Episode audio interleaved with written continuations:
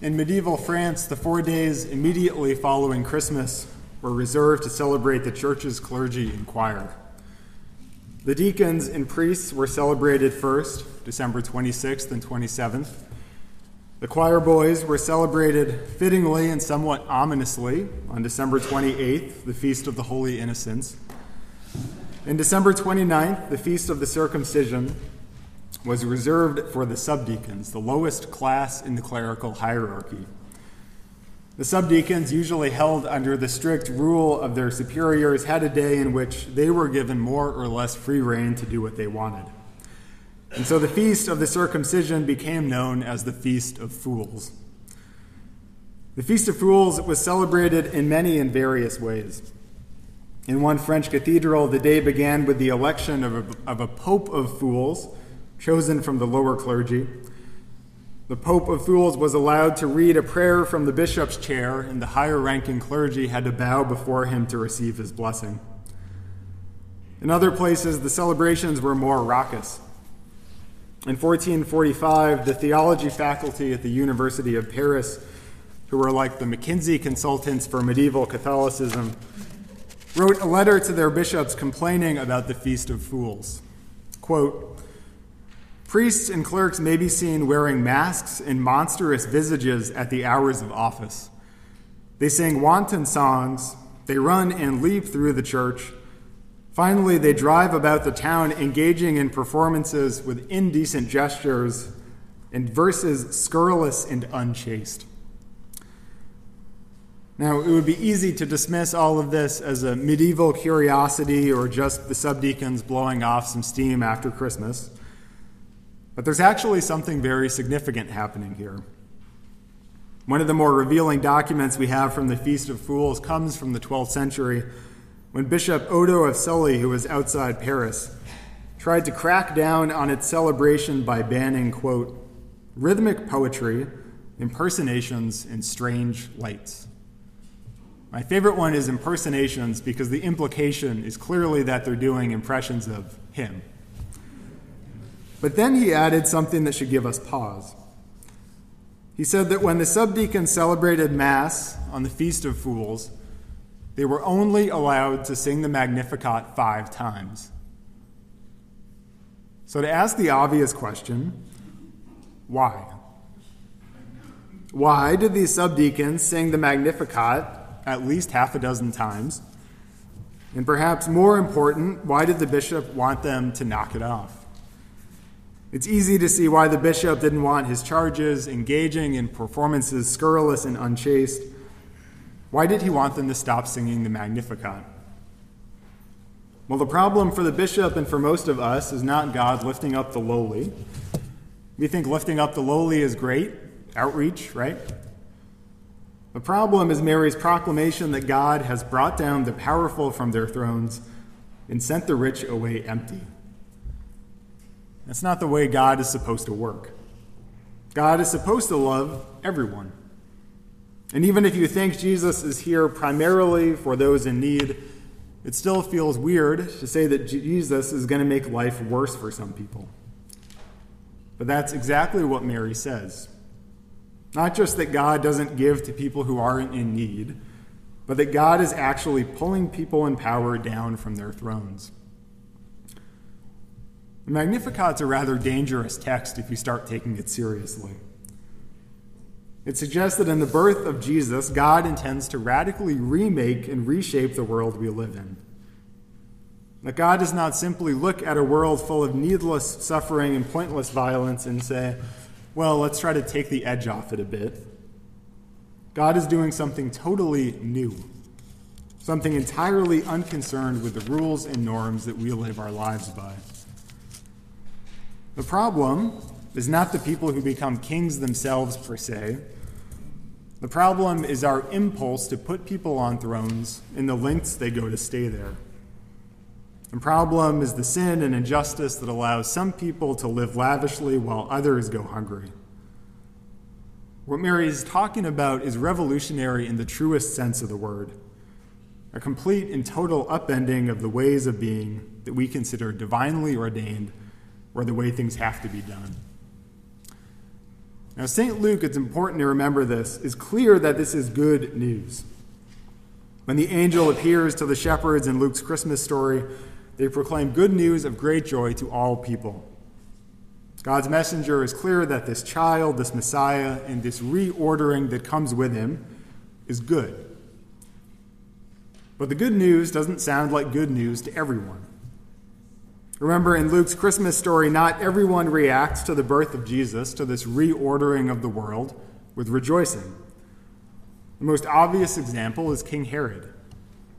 Herod maintains his position at the top of the political hierarchy by coercion, specifically by treating kids as disposable objects and submitting them to acts of institutionalized violence. And if you maintain your position, your power, your privilege by exploiting other people, especially the most vulnerable in your society, Mary tells us, then God's act of reordering is not going to feel like good news to you. That's why those French subdeacons, on the day when the old rules didn't apply, when hierarchies were flattened, on the day when they were given power, sang Mary's song. Because Mary's song is the battle hymn of the fight for recognition. When Mary envisions a new world free from the Herods that keep us in fear, we can envision a new world with her. We're really not used to thinking about Mary this way. I know I say this every Advent, so this is time number three. But think about the hymns we sing about Mary around Christmas. Then gentle Mary meekly bowed her head. Mary was that mother mild. Lo, he abhors not the virgin's womb. If all you knew about Mary came from Christmas hymns, you would think her primary qualification for being the mother of God was being quiet. Now, thankfully, not all Christians have such reductive, insipid, shallow takes on Mary. The next time you're in a Catholic church, if they have a sculpture of Mary inside, take a close look at her feet will be a good chance she'll be depicted standing on the head of a snake, crushing its skull underfoot. Not exactly the meek and mild virgin. The snake, of course, is the symbol of sin, suffering, and all that draws us away from God in the creation story. The implication is that Mary literally and figuratively embodies a world in which sin does not have control over our relationships, our communities, and our lives. And what would that world look like? Well, it wouldn't just be a little bit better. People wouldn't be a little nicer. It wouldn't just be a little bit easier to get through the day. It would look like a world that was turned upside down. See, we're not used to thinking about her this way, but Mary is really something of a prophet. She has far more, more in common with Amos and Jeremiah than shepherds or magi. Last Advent, we read together The Prophetic Imagination, which is a book by Walter Brueggemann. And here's how he describes the task of a prophet. He says, quote, The task of prophetic ministry is to nurture, nourish, and evoke a consciousness and perception alternative to the consciousness and perception of the dominant culture around us. The most important word in that sentence is alternative. Different, new, unexpected. That newness is what we pray for during the season of Advent. Maybe you've noticed our prayers of the day for Advent all begin the same way, not by addressing God by some title, holy, mighty, powerful, etc., etc., but with an action stir up. Asking God for movement, for a possibility, and for change. Whenever we tell ourselves that this is the way the world works, Whenever we tell ourselves this is the way things have to be done, whenever we tell people it has to be this way, Mary tells us to stir it up a bit. Mary invites us to imagine what you would do as an individual, a family, a community, maybe even a congregation, if you thought a new world was actually possible. If you thought the snakes of injustice had been crushed underfoot, then what would you do with your life? My hunch is you wouldn't just give a little more money to charity. You wouldn't just be a little nicer to people. You wouldn't just do another program. You'd rethink everything from the ground up or in Mary's case, from the top down. See, it's easy for us to laugh at the bishop who tried to keep the subdeacons from singing the Magnificat more than five times. But the bishop actually had it right. The bishop got it. The bishop knew that if people started singing Mary's song, they might start asking how things got the way they are.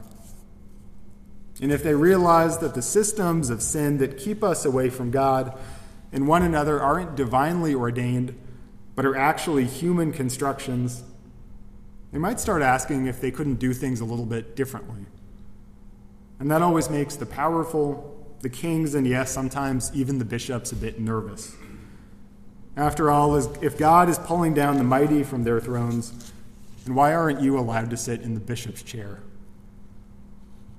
See, Mary waits with us for God's presence, but she doesn't wait the way we so often do. Not by sitting on our hands, not by counting down days. No, Mary tells us God is about to do a new thing. So stir, stir it up, ask questions, and no matter what the bishops, the kings, and the powerful say, keep on singing. In the name of the Father, and of the Son, and of the Holy Spirit. Amen.